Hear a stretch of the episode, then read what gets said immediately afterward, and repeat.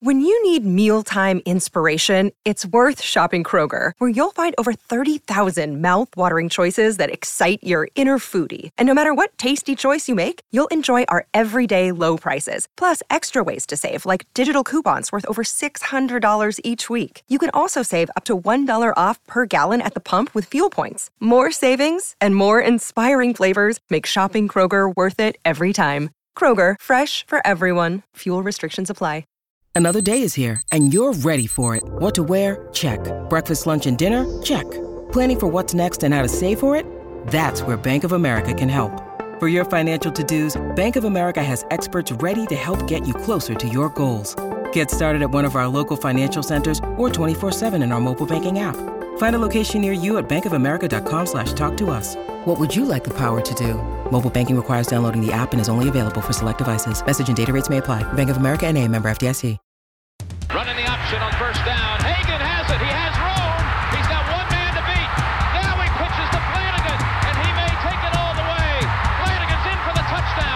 McKinley Wright from the logo. Oh, got it. Oh, McKinley Wright.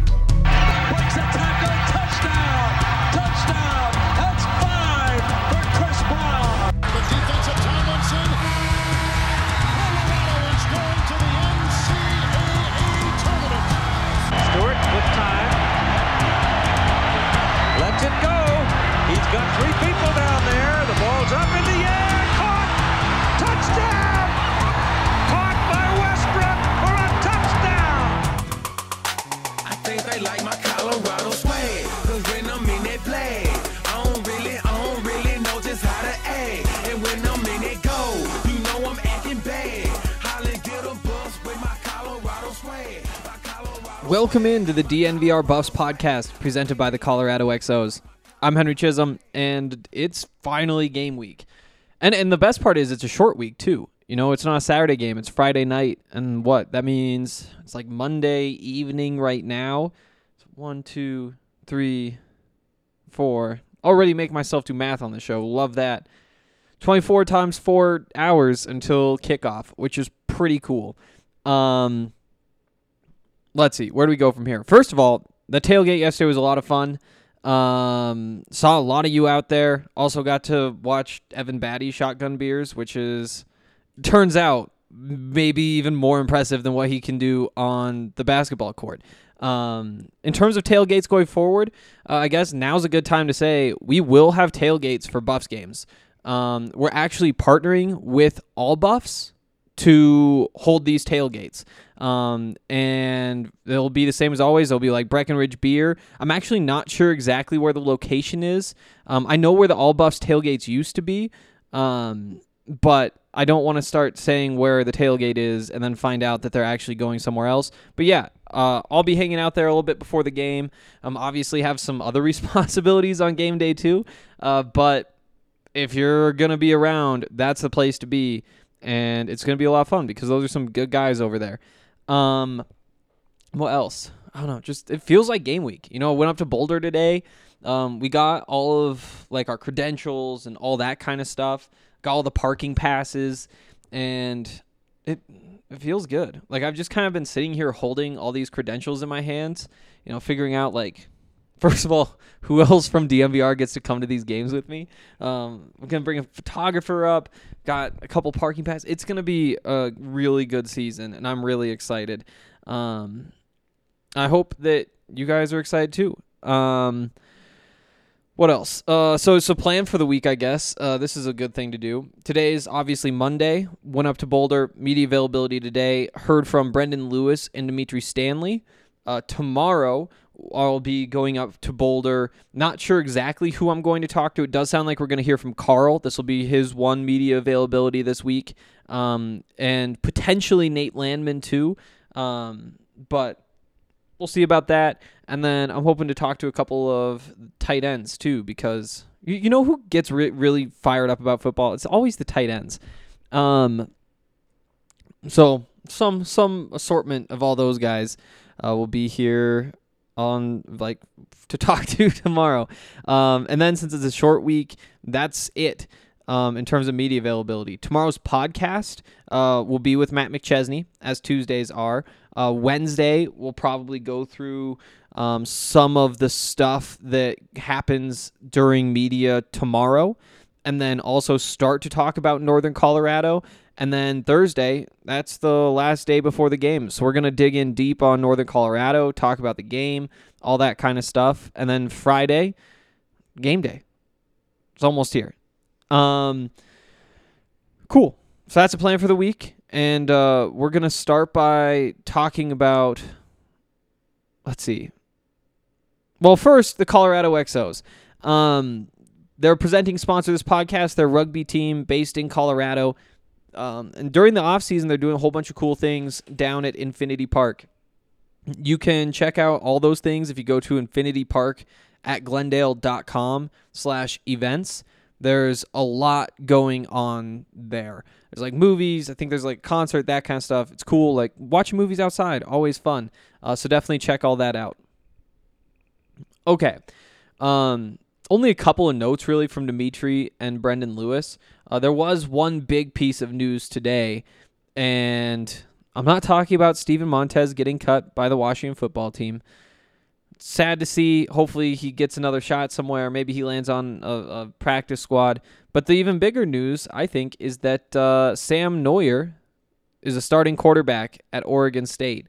Um, now, so you'll you'll remember that last year their quarterback was playing pretty well and was beating Oregon. And then there was a whole thing that happened at the end of the game where the game should have been over because they scored a touchdown, but the ref screwed up. And so they had to run another play and they scored the touchdown, but he wound up with a season ending injury. Um, he is not ready to go. And so that kind of skews the quarterback competition a little bit, but they had a couple of freshmen. They had the quarterback who took over last year, who was a freshman, and that means is still a freshman. Sam Noyer beat all those guys out. He's the starter at Oregon State and makes you wonder if he's going to hold on to the job throughout the season. Um, because it was a competition, there's always a chance somebody takes over. The way things went with Tristan Gebbia, the starter, you could see him coming back and, and being the guy. But November 6th, Oregon State coming to Boulder. And if Sam Noyer is the quarterback for the Beavers in that game, it's going to be a wild one. And you know, obviously wish him all the best and all that kind of stuff. But at the same time, like I was talking about this with some other people, I could totally see a, a season. And we'll knock on wood after this, but Colorado goes and you know they beat Minnesota. They they're able to split USC and Arizona State. You know they they win a couple of the other conference games, and then they have that letdown game that they've had a few times against Oregon State. And having Sam Noyer as that quarterback just it worries me even more. Um, we'll knock on wood for that one and uh, see what happens because it'd be a lot of fun and and and it'd be good for Sam too. You know, he didn't get to play in front of fans, and when Sam does get onto the field, he's gonna get some cheers for all the things that he did for CU last year, and, and honestly, he deserves that moment. Um, and also, please don't let him beat CU in that game. That would just be painful. Um, storyline to watch, though. Definitely a storyline to watch. Um, who knows? Maybe Oregon State can pull something kind of like Oregon State's basketball team did year, get hot, win a couple games when nobody really expects them to. Um, I'll be pulling for them when they aren't playing CU. Um, in terms of CU stuff from today, uh, first of all, like I said, heard from Brendan Lewis, and this was the second time he's talked to reporters during camp. The first was not not that long before JT went down. Um, I can't remember the exact timeline because that that itself kind of feels like it was like three days ago, but also like it was like a year ago, um, in in different ways. But Brendan, um, like I said, the first time we talked to him, he just he he looks the part. And that obviously isn't everything, but when you get to stand right next to him and you're just like, wow, this is a big guy. He's cut off all the baby fat. And obviously, I didn't get to see him last year because there was no face to face media stuff. Um, but the year before, when he was coming to CU games, standing on the sidelines visiting, you saw him and you're like, yeah, this guy obviously like talented, but he does kind of look like a 17, 18 year old, a little bit baby fat on the face. Brendan seems ready to go now. Um, and you know, the eye test isn't everything, but it's definitely better to pass it than to fail it, right? Um, might as well. I've I've had some more Brendan thoughts, and luckily I have a podcast where I get to talk about all those. I am obviously really, really, really excited to watch him play this year. Um, I think that Brendan beating out JT was absolutely the more exciting situation, just because, I mean, there's a couple factors at play. First of all, um, he's a mobile quarterback. Mobile quarterbacks are really fun in college football. Um, on top of that, he's a, freshman, and because of that, you know, JT I think played pretty well in, in the times that he's played, but at the same time, it's not like he played perfectly when he was out there for Tennessee, and because of that, there are some flaws on tape. Whereas for Brendan, he's just this totally brand new, untouched, like could be the kind of guy who you throw out there, and he's just one of the three best quarterbacks in the Pac-12. It's very unlikely, but just those all those unknowns allow for that possibility. And on top of that, it's it's not like he's he's new to us. Um, he's he's obviously somebody who we've all followed through his recruitment and watching him commit and waited and, and talked about how he could be the guy starting this year. And I think that there's just like, on top of those other factors that make him the more exciting option, we've been waiting three years, four years for this to happen. And now we're four days away from getting to see what Brendan Lewis can do in, in a regular season, meaningful football game. And that's really, really exciting. Um, JT, if he would have won, it would have been exciting too. There would have been a lot to like. Um, but there's just a different level of excitement, and it's obvious when you like look on Twitter, look on the message boards, all that kind of stuff. People are fired up about Brendan Lewis, and that's great, and that's the way it should be. But you also have to realize what the situation is. And the situation is he's a second year true freshman who is playing college football for the first time.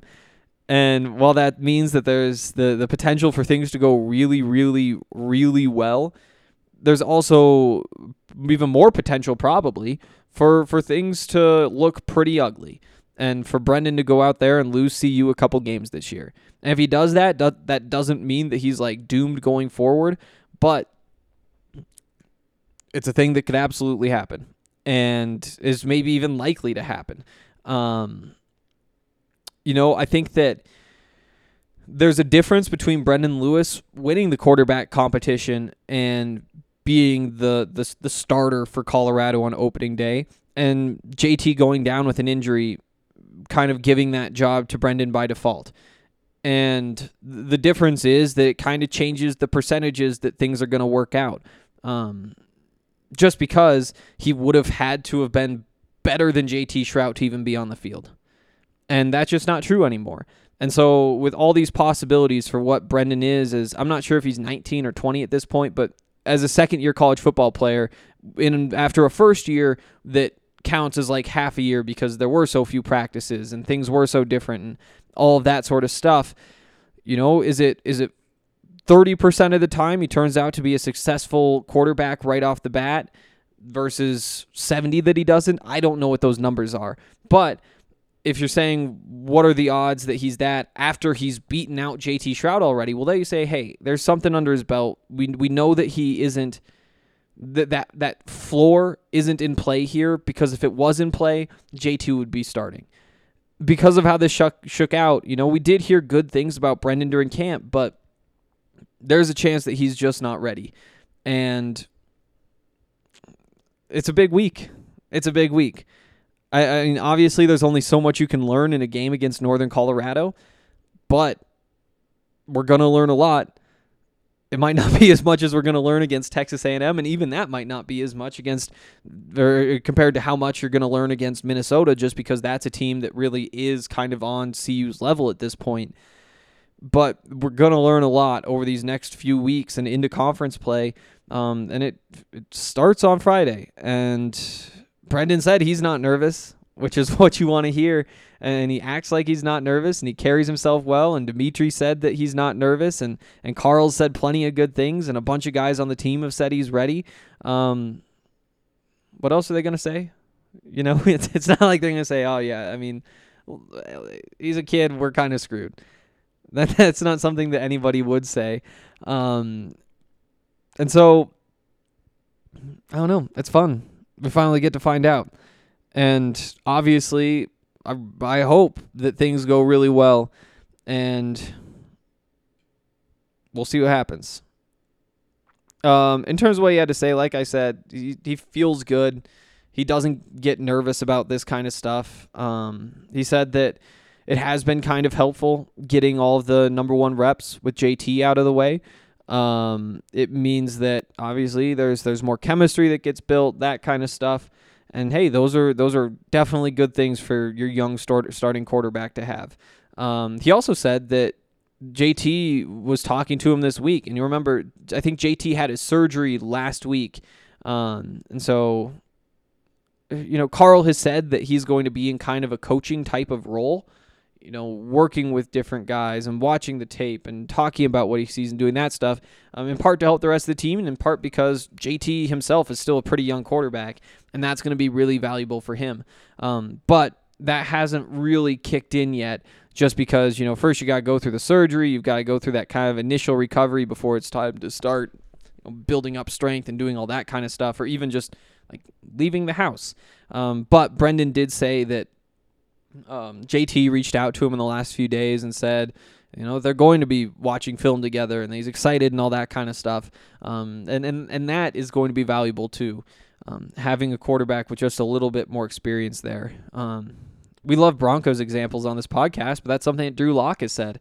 You know, having Teddy Bridgewater around, this is kind of the first time he's been around like a real starting NFL quarterback. Like, sure, what Case Keenum was there for a minute, stuff like that. Um, but you know, he says Teddy's just one of those guys that like he knows what to say in the huddle, and he he tells like his offensive tackles like, hey. I, think that I can kind of slide up in the pocket here. Just make sure that they run by. Just make sure they run by. Don't let them inside. Or maybe the opposite of that. And just having some of those little things. Drew said he's just never seen somebody talk about before. And that's what a good quarterback does. Now, obviously, JT isn't quite on that level, but it's certainly good to have somebody who has some experience and has gone through these things recently. You know, unlike, you know, he, he has Danny Langsdorf there who's played quarterback before, but that, that was a while ago. And it's just kind of a different relationship, obviously, between a coach and a teammate. Um, I do think having JT around is going to be great, and Brendan seems to as well. Um, last thing I've written down for Brendan, though, he did say he will be uh, sliding and getting out of bounds. He says he's not going to like worry too much about the fact that there is absolutely no depth at quarterback behind him.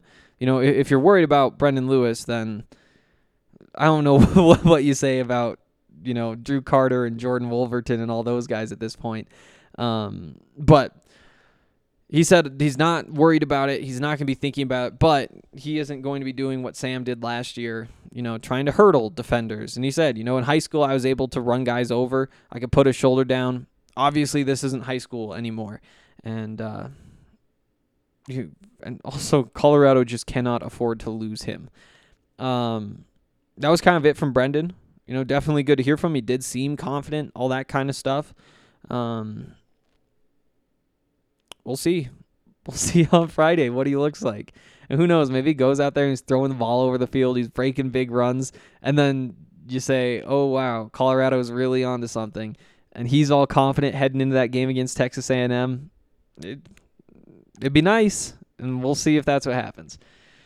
Um, with Dimitri, um, again, not like a whole lot of notes today.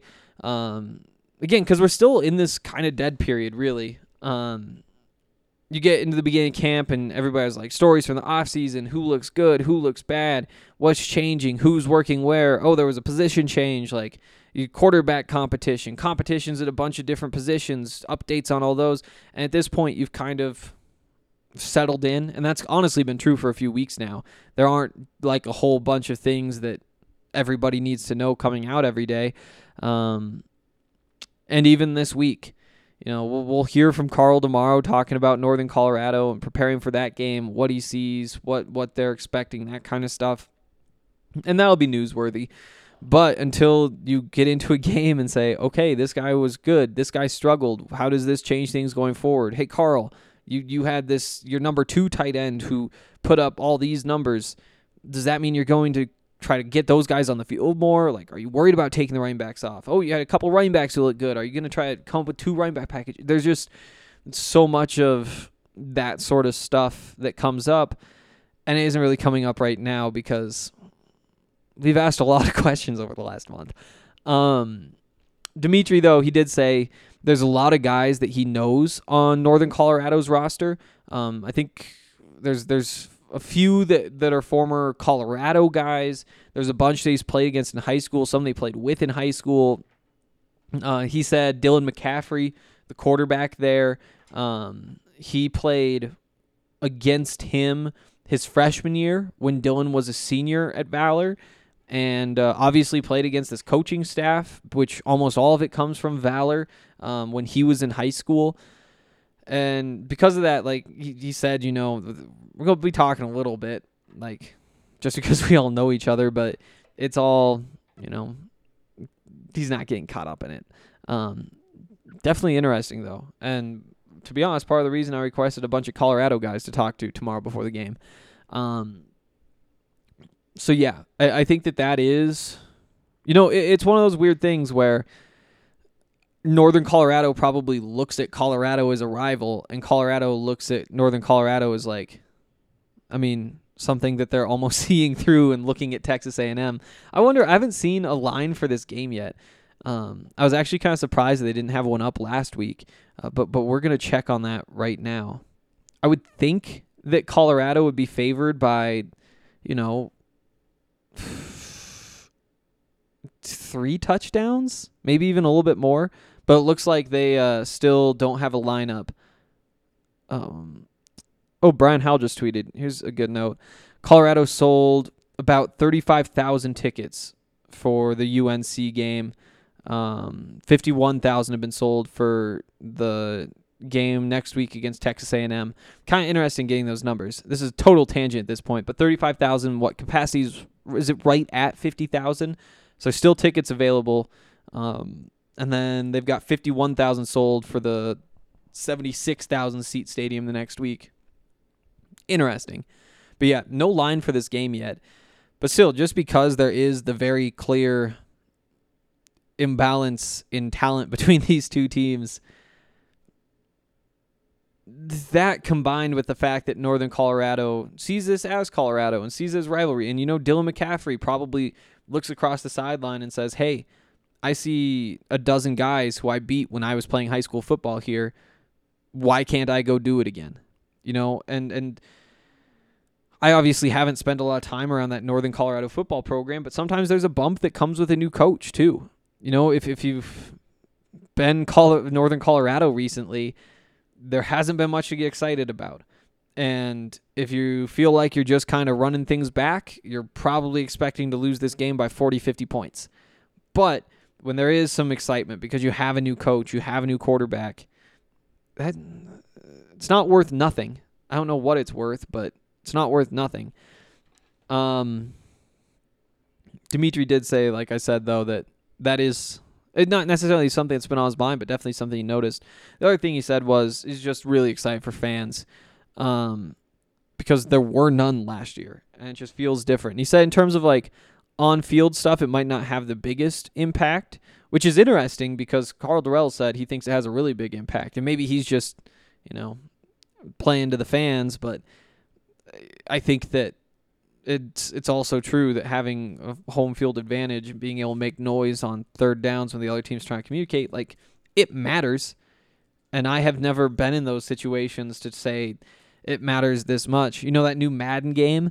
Um, there's a bunch of things that happen in the games where it's like, oh, you have this much momentum. That means that now when you audible, one of the receivers is going to run the wrong route or things like that. That honestly, I'm not like in love with personally, but but um, is that a thing that happens? You know, how how often does a player get a play wrong because of cl- uh, crowd noise? Is it once a game one guy screws up, or is it like once a play whenever it's like a third down people are loud? I have no idea because obviously I did not play college football or any sort of football where people were yelling. Um, yeah, I think that's basically it for Dimitri. He's excited. He's excited to see all the receivers. He wants to get back out there. He's excited for Brendan. He feels like there's a bunch of chemistry that's building there because Brendan's been working with the one so much. Um, yeah, that's uh, that's basically all I've got right now. But uh, I do want to get into some of the Pac-12 news because we did hear that the Pac 12 will not be expanding. And personally, you know, I've I've seen both sides of this. Matt McChesney makes some good points. Also, I don't really think that it's necessary, uh, but we'll talk about that um, after we take a quick break. First of all, I want to remind you guys if you're not a member of DNVR yet, now's the time to sign up. We're running out of time with that camp 2021 code. Obviously, because camp is basically over. So if, if you're wanting to sign up, now is the time to do that because you can get yourself a $60 gift card with that code when you sign up for a year long membership. Um, that's basically two things from the store. And there's a bunch of new stuff that's coming out on Saturday. Honestly, don't know if that includes a Nate Landman shirt or something like that, but uh, that's got to be on the way soon. I I would think, considering we're so close to football season. Um, if you do get that membership, you can get a, a, a, very big beer for the size of a normal beer when you come down to the DNVR bar. A bunch of other perks, but uh, thanks to our friends at Breckenridge, that's a great perk. First of all, for one more time, I know I've said this a lot, but that tailgate that we had Sunday morning, first of all, like I said, a lot of fun there were a lot of people drinking and playing games, and some former soccer players, and a bunch of people from the athletic department, and uh, obviously like people like you who listen to the podcast, and people who aren't like you who don't listen to the podcast but saw free beer in a tweet, or uh, I think five members of the Buffs basketball team, including some that I'd never seen in person before because they're new. And obviously, you know, Lawson Lovering, for example, he uh he was not allowed to drink the beer because he's a child, and some of them were too. But Evan Battey was having a good time, um, cracking jokes, shotgunning a beer, doing all the things that you would want to see Evan Batty do. So that was a lot of fun, and it would not have happened without Breckenridge Brewery. They give us beer for those sorts of things. Um, they also give us like money to pay people's salaries and to buy equipment and to do all that sort of stuff. And so we really appreciate them. And it's what we expect from them because they are a Colorado company that cares about Colorado and uh, specifically cares about sports in Colorado. They partner with a bunch of the sports teams, all that kind of stuff. Um, and we really appreciate them. Uh, they have all sorts of different great beers. They've got the seltzers, the Strawberry Sky, the Avalanche, and you should check those out because they're a great company. They help us a bunch, and they give 1% of all the profits to the National Parks Conservation Association. At least that's what they're doing this summer. What more could you ask of them? Um, so there you go. That's it from me. Also, oh, DraftKings. And this is perfect because I just got a message that said, get your free money. And here's how you're going to do that. Um, there's 70, according to Ryan, 75 free dollars on DraftKings. Just free. It doesn't matter if you're a new user. It doesn't matter if you've been betting with them for forever. But there's two things going on. First of all, there's the hammer the over, that you guys probably remember from the past. The way that works is you you bet the over under for a game and you you take the over. Obviously, that's why it's called hammer the over. And for every like thousand people who bets on it, the the line moves down one.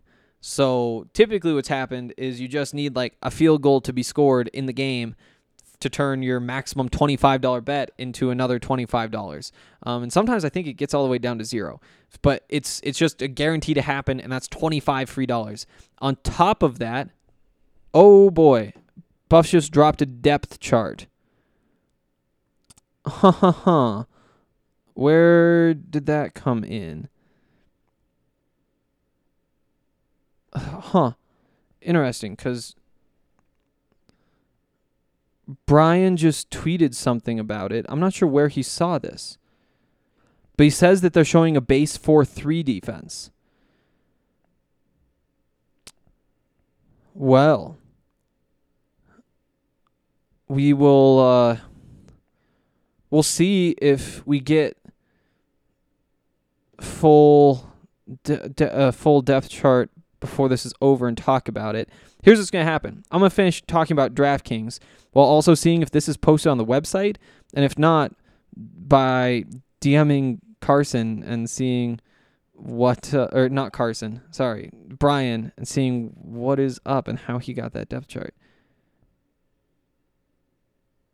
This is throwing me off because it's not in the packet we got today. I didn't just get an email. Maybe, maybe he has great sources. Um, also, uh, the other bet though, uh, this one has a fifty dollar limit, which means you can make fifty dollars on this one. Hammer the oh oh no, that's the hammer the over. Uh, Bucks plus seventy three. So Tampa Bay, they're plus seventy three, and all you need is for them to not lose like seventy four to zero in week one, and you get the fifty dollars. So that's seventy five dollars in free money there. Plus, if you're a new user, you can get even more free money because DraftKings Sportsbook, an official sports betting partner of the NFL, is giving new customers $200 in free bets instantly when you bet $1 more on any football game. Listen up because you don't want to miss this. Um, all you got to do is head over to the DraftKings Sportsbook app, place a, bet of $1 more on any week one game, receive $200 in free bets instantly. Um, and uh, there's there's those no brainer. Oh, Yep, and that's if Tampa Bay doesn't lose by 74. So download the DraftKings Sportsbook app now. Use the promo code DNVR and receive $200 in free bets when you place a $1 bet on any football game. That's promo code DNVR to get your free $200 in free bets instantly for a limited time only at DraftKings Sportsbook, an official sports betting partner of the NFL. Must be 21 or older, Colorado only, new customers only, restrictions apply. See uh, DraftKings.com slash sportsbook for details. Gambling problem? Call 1-800-522-4700. Also, it's a minimum $5 deposit and $1 wager required. I wonder if I got that put in there because I just said deposit $1 in the past. Who knows? Um, didn't get any emails about it, that's for sure. But uh okay. So with this depth chart thing. Um so Brian tweeted Colorado's latest depth chart shows a 4-3 base defense. Previous charts have shown 3-4. Jalen Sami and Naeem Rodman as first team tackles. Terrence Lang and Carson Wells at end. Nate Landman and Marvin Ham the second, and Quinn Perry at the inside linebacker spots. Huh. I wonder what he means by that.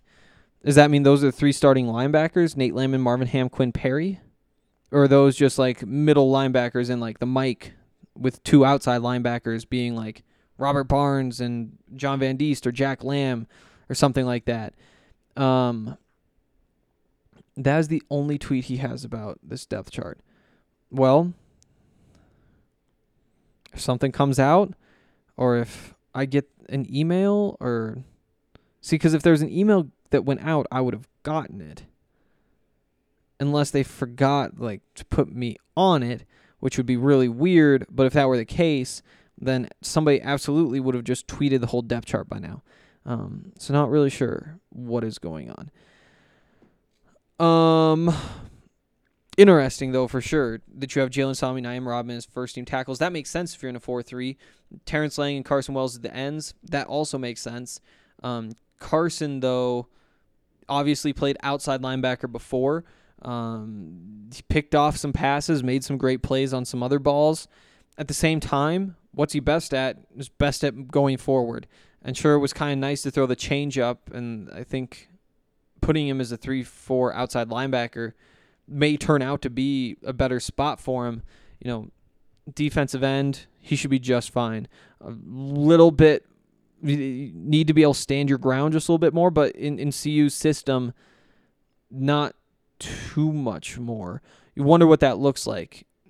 They they start running like a four three under, and then all of a sudden they got another linebacker down on the line of scrimmage, and Carson everybody kind of bumps out a bit. We'll see what it looks like on game day. And again, I mean, I think that you know, Chris Wilson said that this wasn't that there wasn't going to be a base defense really anymore. Um, he said that in the spring. Maybe he really did mean it. Um, I think uh, I took that as you keep kind of that same defensive structure, that three four. Um, that also kind of has that star spot um, instead of one of those linebackers, and then it's almost like a three-three-five. Um, but then you can move guys around, and you can put different guys in those different spots. You can have them line up differently, and because of that, it makes it feel like you're doing a bunch of different things instead of just having one base structure. Maybe they are playing between a four-three and a three-four. Um, maybe it is just a four-three. Definitely uh, interesting, and definitely, I mean once I get my hands on a depth chart, and who knows, maybe that's going to be here in the next few minutes. I'm just refresh my email, and there's still nothing. Um, but we'll talk about it when it becomes time to talk about it. Um, Pac-12 not expanding though. Um, they they put out like a release saying that that was not something they were interested in doing. Again, I think it makes sense. Um, because again, what what's the question? Question basically is do any of those big 12 teams or AAC teams or like BYU or Mountain West teams or any of those do they make sense to add to the conference? Are they going to bring in more money than your average conference member does right now? It's like, ah, you know, Oklahoma State probably does. Kansas because of the basketball program? I think it does. I think it probably does. Um, outside of that, you know, I don't think Texas Tech does, but at the same time, it means that you get to play more games in Texas, which is good for recruiting. So you could make an argument. With all that, though, I the I guess the other piece is, you know, if people are really complaining that the Pac-12 isn't getting teams in the college football playoff, it would help just to have more teams in the mix, you know? If if you're if it was a 130 team horse race or yeah, 130 horse race and you had a team of 12 horses, you'd feel a lot better with a team of 14 horses, right? Just the odds of one of your guys getting in, then you actually look at it and say, is Oklahoma State going to be a college football playoff team? It's like, eh, I, I don't think so. Texas Tech, no, no they won't. Um, and because of that, you know, I'm not I'm not upset by the decision at all. Um, if they'd done it, could have gotten behind it. I think change can be exciting, and change change typically is exciting. It's especially exciting when things aren't going well. And I think it's easy to look at what's happened with the Pac-12 over the last however long and say, just give me something other than that. Try something, and I get that too. Um, but I'm not. I don't know. Expansion wasn't going to help much. You know, I guess it could make things easier with like scheduling with the alliance. Um, because you know Big Ten has 14 teams. Now you just play a Big Ten team and an ACC team every year. I think ACC also has 14. Um, plus like Notre Dame sometimes. Yeah. 14 plus Notre Dame sometimes. So you could say you play a Big Ten team and an ACC team. At the same time, though, instead they'll say everybody plays two alliance teams that aren't in their conference. And if you're in the ACC or the Big Ten, once every whatever 12 years or however that math works out, you'd play two Big Ten teams instead of a Big Ten Pac 12. It doesn't really matter. Um, I think there's pressure for a, a lot of teams or for the like or even almost like an expectation that all the conferences go to 16 teams you wind up with four 16 team leagues and it's like well the leagues themselves have no reason to want to be the same size there's also no reason for them to not want to but it doesn't the size of the other conferences doesn't really matter um i think that it also probably shows they aren't worried about losing any of their members, um, which I wouldn't think that they would be, um, but who knows? Okay, so I just got the email with the depth chart, and there is a lot going on. Um, we're going to wrap up the Pac 12 talk right there because this is more important and more interesting. And so we're going to talk about it. Um, yeah, I mean, there's where to even start. I mean, I said before, Brian Howell tweeted that it was a, a 3 4 or a 4 3 defense instead of a 3 4 defense. That is true. Um, well, he said Terrence Lang, Naeem Rodman, Jalen Sami, Carson Wells across the front. That is true. Um, I think uh, beyond that, though, you know, we talked all camp about the battle for the starting outside linebacker job, and and that's something that Karl talked about as recently as let's see, today's Monday. Said I think f- not Friday. Was it Friday? Yeah, I think Friday. Um, Karl said that that battle for the other starting outside linebacker job was up for grabs. Um, with Guy Thomas, Joshka Gustav, Jamar Montgomery. Well, again, it's a 4 3 defense. Now those three guys are listed behind Carson Wells at one of those defensive end spots. So obviously, the way this defense is structured, you've got your two defensive tackles. Um, actually, weirdly enough, actually, no, they say defensive tackle, nose tackle. Both nose tackles, 325 that are listed with uh, Janaz Jordan behind Jalen Sami. Um, defensive tackle, both 305, just kind of ironically same weight. Naeem Rodman, Jaden Simon. One of the defensive end spots, you've got Terrence Lang, Justin Jackson, Blaine Toll. Pretty big guys. Terrence Lang, 285 is the starter. Other defensive end spot, though, Carson Wells, number one, 245 pounds on that defensive line. Uh, Guy Thomas, number two, 235 pounds on that defensive line. Then you've got Joshka Gustav or Jamar Montgomery behind him, 235, 245. I've got a lot of thoughts. I mean, especially because we were specifically told that that other outside linebacker job is up for grabs. Um, I take that to mean because they've talked about it so much, there will be some three four looks, and, and the fact that I mean it does say four three base on, on this depth chart. If you want to see the whole thing, I just tweeted it out by the way, which means by the time you listen to this, it might be like a full day or whatever. But um, I really do think that there's no base defense. I think that we're going to see all sorts of different stuff because you, you got the 4 3, you've got the 3 4, then obviously you go into the nickel looks and dime and the different ways you can use your linebackers who are mobile. Um, you know, th- there's more going on here.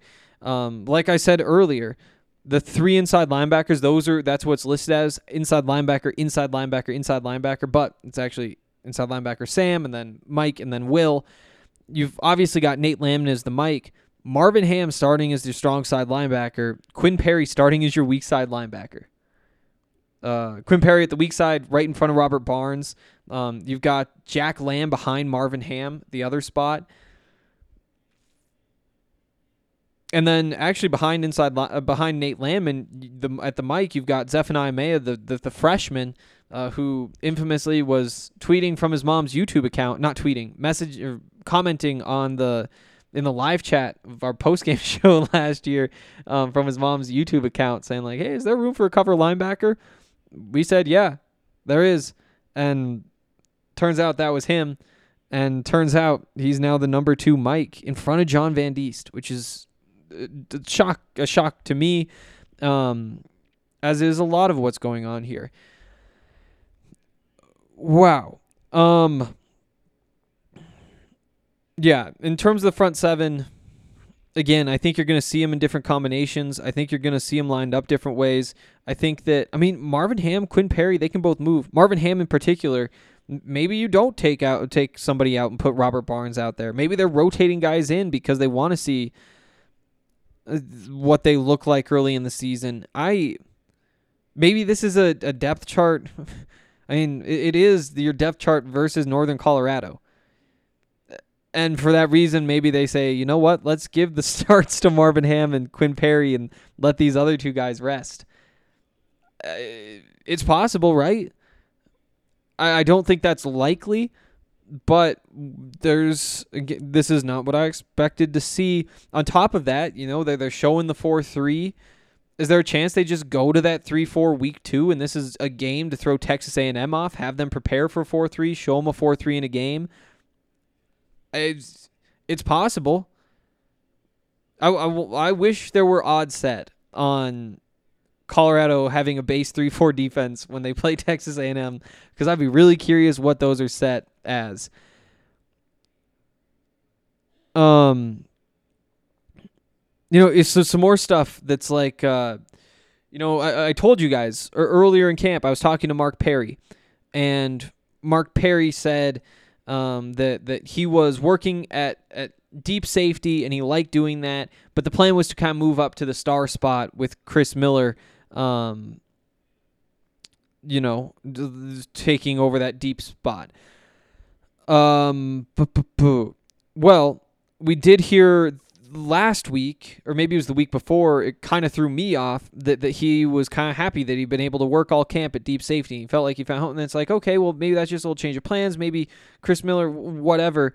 But he is listed as free safety here, a spot that I am, I've said repeatedly, I think is his best fit with Isaiah Lewis as the strong safety. Um, notably, though, Chris Miller not li- not listed on this depth chart. There's three left cornerbacks, three free safeties, three strong safeties, three right cornerbacks. No Chris Miller.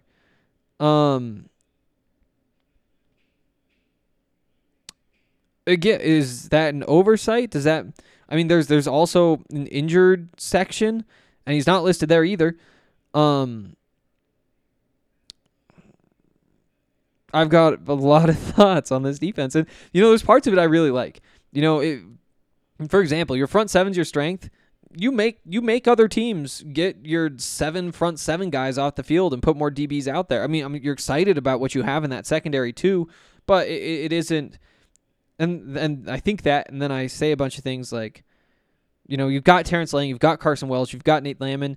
I would have thrown Robert Barnes as like the next name up on that list, um, and he's listed as a backup. It's uh I'm a little surprised by a lot of things here. We can we, let's go to the offensive side of the ball though. Um, on offense, there's plenty of talk about here as well. Your quarterback is Brendon Lewis. Nothing to worry about there. Uh, you still got uh, Drew Carter number two, Jordan Woolverton number three. That that uh, transfer from, from the University of Chicago is not listed. Again, I was kind of curious how that would work together. Um, where do we go from there though? Uh, Jarek Broussard is your starter with Alex Fontenot or Ashaad Clayton behind him. Number four, Jayle Stacks. Jayle Stacks. I mean, we've talked about this, and like it could be Joe Davis, it could be Deion Smith. And I thought, like, in terms of seeing the field the most, it, it could be Jayle Stacks, number four, but kind of in that fullback role, he's listed as your number four running back. And that means he's probably going to see the field. Um, especially in the other ways we've talked about in past podcasts. Um, in terms of the offensive line, we were wrong about some things. Um, Jake Wiley is your starting left tackle.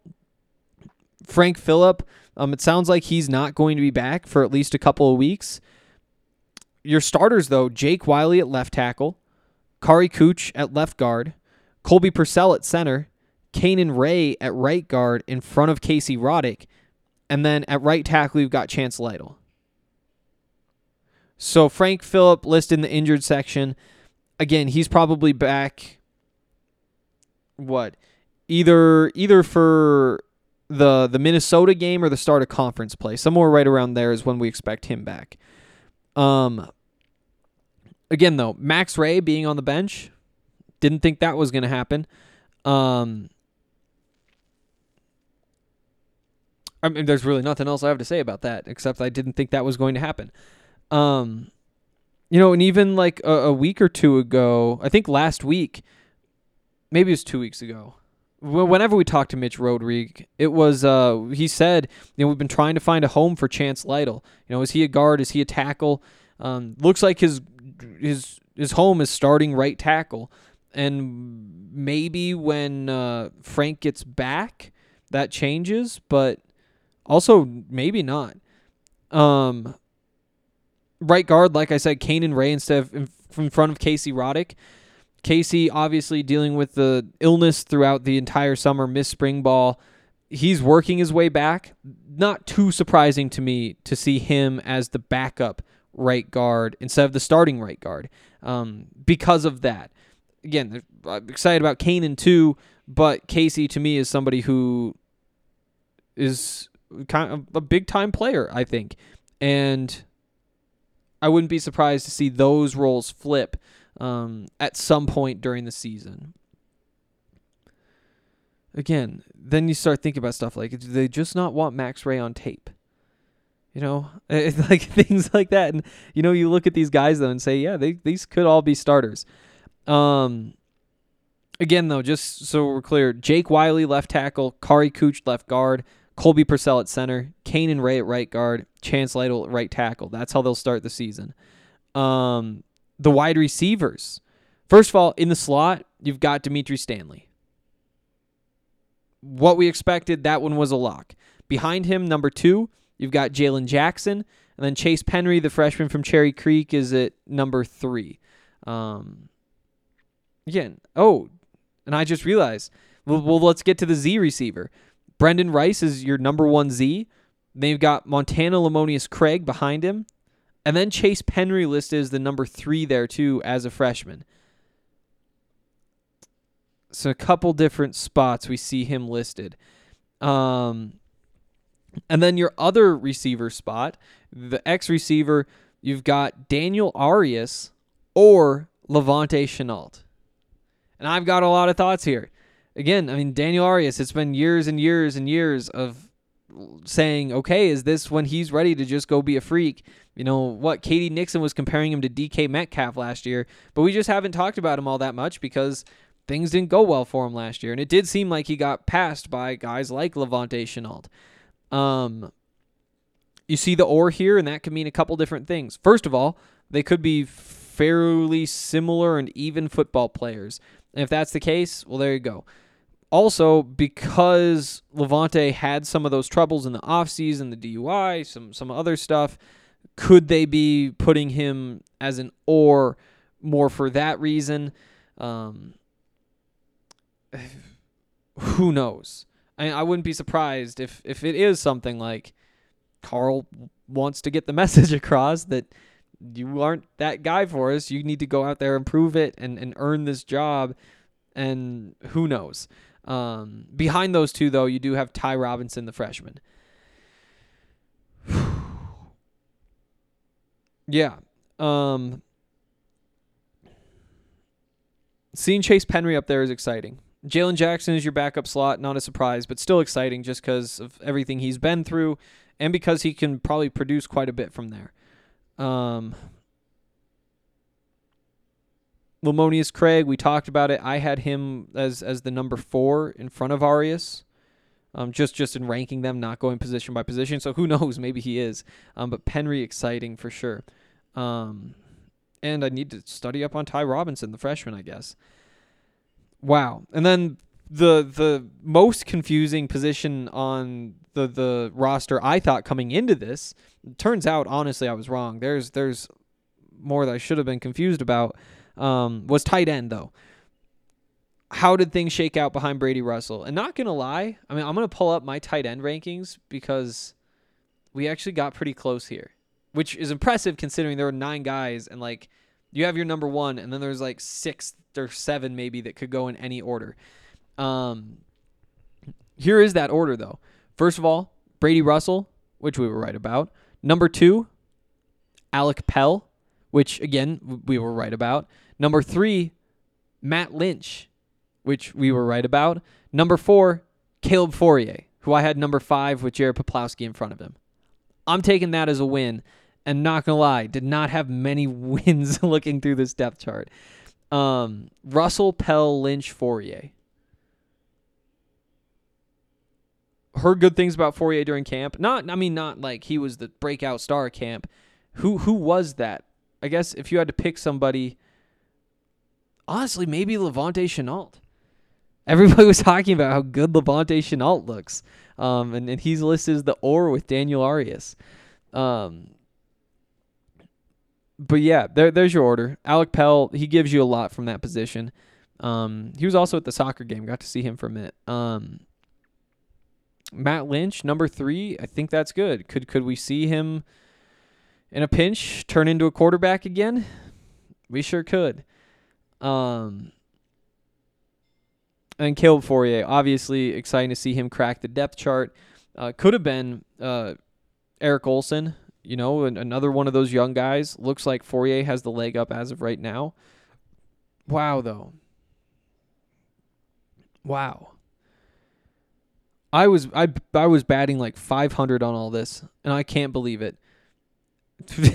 you know, especially that four three three four. You almost do wonder if they're going out running just a four three week one, switching to a three four week two, just to try to throw Texas A&M off and see if you can get a jump on them early. Get one quick stop because you're showing them something that they aren't used to, or maybe they totally change the defense and they're, you know, this is who they are now, and they just hid that from us Wow. wow. Oh, we should go through special teams. First of all, Cole Becker, he he is the kicker. He's the kickoff guy. It's what we expected. He uh he just has a, a big leg, first of all. And as Karl Dorrell said during camp, he's the Iceman. And actually, uh, so Alex Kinney, the, the punter from a couple years ago, was uh, around today. He was watching practice and came out and talked with us for a minute. And he uh, he said that he was impressed. He was impressed by Becker. He was impressed by Josh Watts, the punter, um, the long snappers. Uh, but th- there's that too. Um, but for for kicking, it's Cole Becker number one for place kicking and kickoff. Evan Price is number two place kicker. Mac Willis is the number two kickoff guy. At punter, you've got Josh Watts, then Noah Hubbard. No surprise there. Punt return, Dimitri Stanley, then La'Vontae Shenault no surprise there. I, I think it could have been Brenden Rice as the number two punt returner, um, but that job is kind of locked up by Dimitri Stanley. Uh, kick return, Brenden Rice one, Nikko Reed number two, and that's a new name. Um, you know, we'd heard, you know, Christian Gonzalez is, is working there. Obviously, La'Vontae Shenault we've seen there, but Nikko Reed, the uh, freshman cornerback, is your number two kick returner.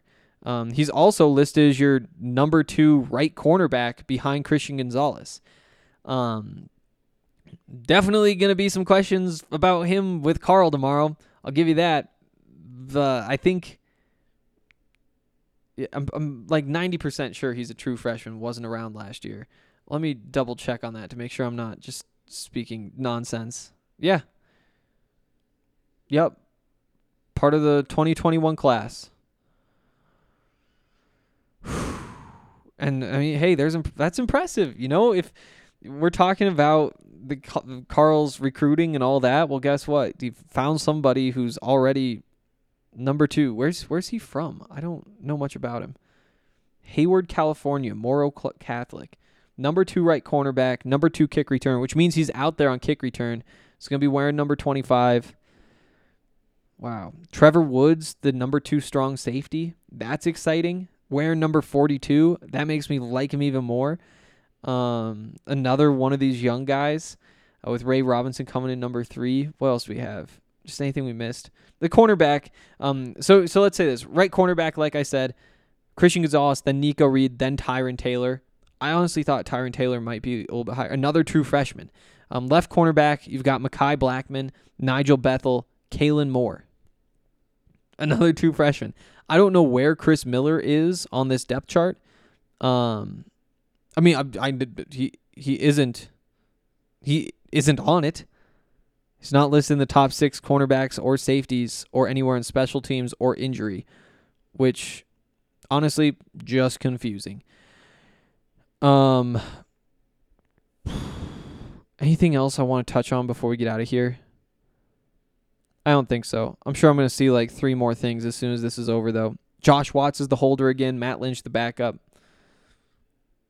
Like still, JT Shrout listed as out for an extended period of time. Doesn't have the little star that um, indicates he's done for the year. You know, I mean, again, you you think back to what Karl's said and what he said is that he's not going to say he's done for the year until a surgeon tells him that after the surgery. Well, he had the surgery last week, and this depth chart came out today. So, wow, a lot going on here. A lot going on here. Um, I think that's going to do it for today, and I'll be back tomorrow with McChesney. we're gonna talk about some of this stuff, and uh, we'll see what he has to say. And we'll see you then.